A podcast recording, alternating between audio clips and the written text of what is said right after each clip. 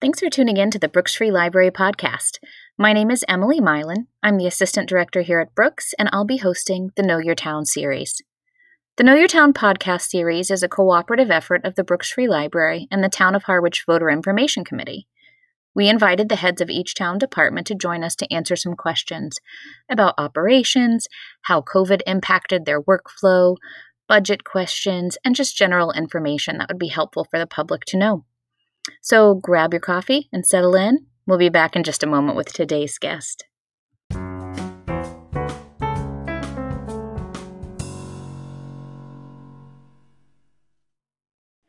Welcome back, podcast listeners. Today I'm joined by Police Chief Dave Gilmett. Thank you so much for joining me today, Dave. Oh, you're very welcome. So before we dive into the questions, why don't you give us a little bit of background about yourself and your position as police chief? Sure. I've been here at Harwich PD as the police chief for about a little over 5.5 years. I came in July of 2015 from the Sandwich Police Department, where I had served a number of different roles for 28 years. Worked my way up through the ranks from a part-time police officer to the second in command of the police department as the operations lieutenant. And then I was extremely proud to be able to come to Harwich as chief and join this great department. So that's just a little bit about my background in policing, but at about a total of 33 years now. So I think most listeners are aware of the primary responsibility of the police department, right? Law enforcement and public safety are obviously a large part of what you do, but can you dive a little bit deeper into the variety of responsibilities your department handles? And if you can specifically highlight some ways that COVID impacted that over the last year. Well, sure. You know, I think it's interesting. You started with what's the mission, and that's obviously a very basic question that all departments should be able to answer. So sometimes we answer that by actually writing out a mission statement, which is what we have done here at Harwich PD. And I'll just read the first part of it, which states, the members of the Harwich Police Department believe in making a positive difference in our community by providing legitimate and equitable law enforcement with a strong focus on active community engagement and community service. Our primary concern is the health, well-being, and safety of all those we serve. So, as you alluded to, what's included in that is a variety of law enforcement and community engagement activities that runs the gamut, obviously, from making arrests to engaging with our youth and our elderly population and our business community, and just getting out there and solving problems.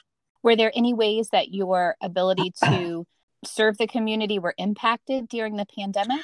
Yes, absolutely. This is, as I alluded to in our budget presentation last Saturday, it's probably been one of the most challenging years for law enforcement that I can remember ever in the 33 years I've been at it. So it kind of turned everything on its head. Our strong belief as a police department in community engagement and community service really got severely curtailed because of the limited face-to-face contact that we all had to do away with in order to try and stay safe and healthy. So it did impact our community engagement activities, things like, our officers coaching sports, those were all canceled, doing something as simple as presenting a talk to a group of seniors at the community center, at a community breakfast, things like that. Those were all gone. So it limited us in our ability to engage with the community. But it did not limit us in our emergency response or, our core mission, providing, safety and security to the community. That the officers did not miss a step, and they continued to get out there and respond. And I'm extremely proud of them for doing that, because it was in the face of great risk and uncertainty. Okay, so you've given us a good overview of kind of what the department does and your mission. Can you talk a little bit about how you interact with the other departments in town? I mean, I think it's pretty safe to say that you have some level of interaction with every department in town. We do. I was thinking just exactly that in preparing for this. It's true. Obviously, there are some departments that we end up interacting with on a much more regular basis, and I will use the fire department as an example. Great group over there. We work hand in hand with them, as you're well aware, you know, at emergency scenes, car crashes, structure fires, medical emergencies, things of that nature. We're always together, performing that function together, and it's a great department to work with. You know, some of the, but we also interact with some of the smaller departments, you know, conservation, and I would be remiss if I did not mention Megan Eldridge and her assistance to us as the health director at that time. She was down in our EOC in the early weeks and months of the COVID pandemic, and she was a tremendous help providing knowledge and guidance, you know, for our department as far as, you know, what we needed for protective equipment and what we needed to do if we had a close contact, and establishing, you know, basic operating rules for our offices to try and stay as safe as possible. So that was a huge interaction with the health department that we had really not had up until that point. So yes, there is a good degree of interaction all across town, and all the department heads are very supportive of our efforts, and we try and help them out as much as we can too. And our listeners will have already listened to the Town Administration podcast recording where Megan and Joe both mentioned being in that EOC in the early days of the pandemic as well. So I'm glad that you brought that up. I know that other departments who were working remotely from home were getting that information from Megan as well. And it was just so helpful to know that there was a really cohesive team working in the EOC at that time, because there was a lot of uncertainty. Yes, it was surreal, really. I had never faced anything like it in my career. And but now looking back a year later, it's amazing how much we have adapted. Absolutely. And we always have to look for that silver lining of what is the good that came out of the situation. And I think in a lot of ways, there has been a lot of good that's come out of it. There are obviously some things that we're all missing, but, you know, we've been able to pivot, you know, to remote platforms for various things like this podcast, for example. We couldn't meet face to face to record this the way that we had originally intended for Know Your Town last year. So we've all had to kind of adapt and come together and find solutions. And that's a great team building experience. Absolutely. All right. Well, you've told us now about the department's mission, how you interact with other departments. So we've talked a lot about the people and what goes into that. Can you give us a little glimpse of the financial piece of the puzzle in terms of the police department's budget? Sure. So Deputy Chief Constantine and I actually just presented our budget last Saturday, the 13th. We were the fifth in line on Saturday morning there. So, and that's, as you know, that's in front of a joint meeting of the Board of Selectmen and the Finance Committee. So we had to lay out, basically, we were under a level funded mandate. And what that meant to our budget was something very significant, because as I stated in the presentation, we were in the third year of collective bargaining agreements for the three major unions within the police department: superior officers, dispatchers, and police officers. So that third year is always the most expensive year. And we were looking at probably a salaries and wages budget that was going to swell to over like 5.5%, around in that area, which was ended up being a number that we had to cut of about $225,000. That's a very significant amount of money. And it's significant because just about 89% of our budget is salaries and wages. You know, we have a total of 43 people that work for the police department. There's 35 police officers, sworn police officers like myself, all the way down to the last hired patrol officer. And there's 5 dispatchers, civilian dispatchers, and an animal control officer, and 2 civilian, my assistant, Kate Farley, and our records clerk, Julie Judd. So 43 people, it's a lot of employees, and that was a significant number to try and meet. So we ended up cutting it because we had to. So we had to eliminate 2 full-time positions, police positions that were vacant. That's very significant to us, and I explained that. But we want to be a team player and meet the level funded mandate, so that's what we did. There was some, you know, in that presentation, there was some positive comments from our finance director and from a member of the finance committee who expressed concern over that and the fact that maybe we should try and fund those positions however we can.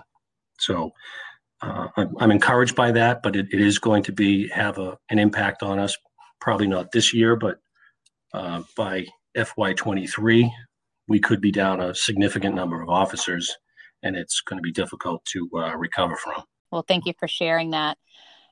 In addition to salaries and wages, are there any other aspects of your budget that you'd like to share information Sure. about? There's basically, in our budget, there's basically three broad categories. So that's how I really want to lead in here, which is salaries and wages is the biggest chunk, obviously. That's, you know, 4.1 million of a $4.6 million budget. And then there are two other categories. There's expenses, which is, you know, just about less than, right around 10%, about, you know, $473,000 for expenses. And then there's a line item for cruisers.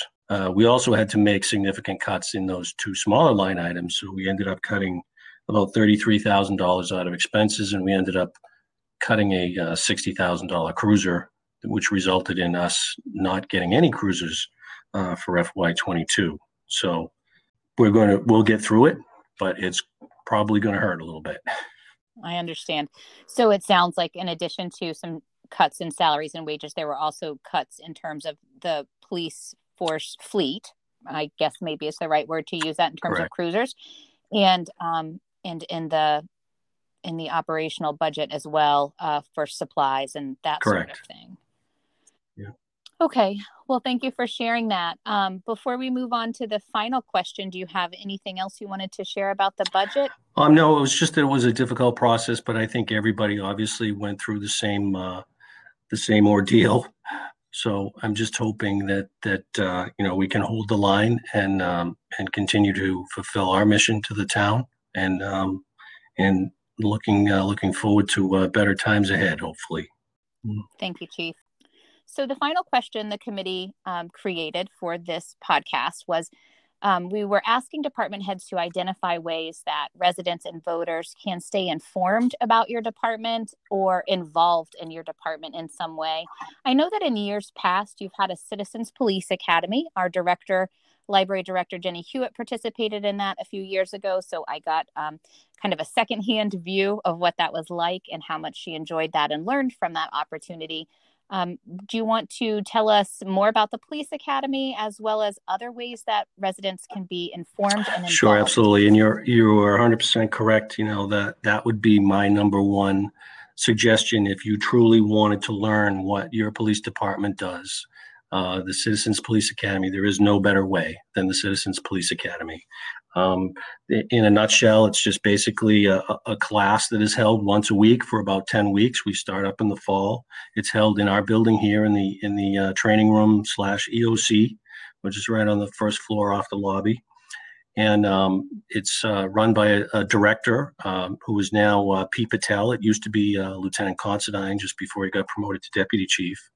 But Citizens Academies programs have been around for quite a while, and they are extremely popular because of the fact that it is a fantastic way to meet your police officers, learn what they do, you know, go out on a ride along. You can even go out to the shooting range and fire the firearms that the department has. So it's a wide array of activities and knowledge, and it's you know, I ran one for about 14 years in the department I came from, and to a person, there was never anybody disappointed. They were all very excited by the end of the program. However, the unfortunate aspect of that, the budget situation we find ourselves in, is the funding for that had to be cut this year. So it will not be available this fall, but we're hoping to find a way to get it back up and running in the fall of 22. So that is the best way, certainly. Few other ways, we have a website that's connected through the town website. It's the police department web page, I guess you could say, and it's got a lot of good information on there. not the least of which is a Facebook feed, which allows us to push out information on very short notice that could be important or sometimes even critical for the public to know, like detours and severe weather and things of that nature. And sometimes these smaller incidents, like we found a dog and we can post a picture of the dog. That's had tremendous success, actually, from what I understand. So the Facebook page, I mean, the web page and the Facebook, probably the two other best ways to find out information about your police department. And then if you had any particular question that you can't get answered, obviously you can always call our dispatch center, or you can send an email in through the website. Well, that's great. I'll make sure that I link all of the resources that you've mentioned, from the web page to the Facebook feed, in the show notes, so that everyone has really quick and easy access to those. I do follow the Facebook page, and one of the things that I, as an information professional, I'm really happy to see you guys doing is you're always sharing scam and fraud alerts, things that might be going on in the community that people should be aware of. And I think that's a great service. Definitely works. Definitely works. It does. Well, thank you so much for joining me today. I appreciate your time, and look forward to an in-person meeting. Yes, me too. Thank you.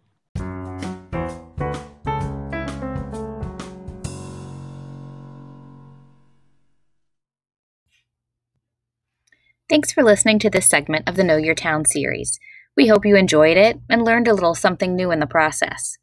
Visit the links in the show notes for more information on the resources discussed in each episode and to sign up for alerts via the Civic Ready Alert system.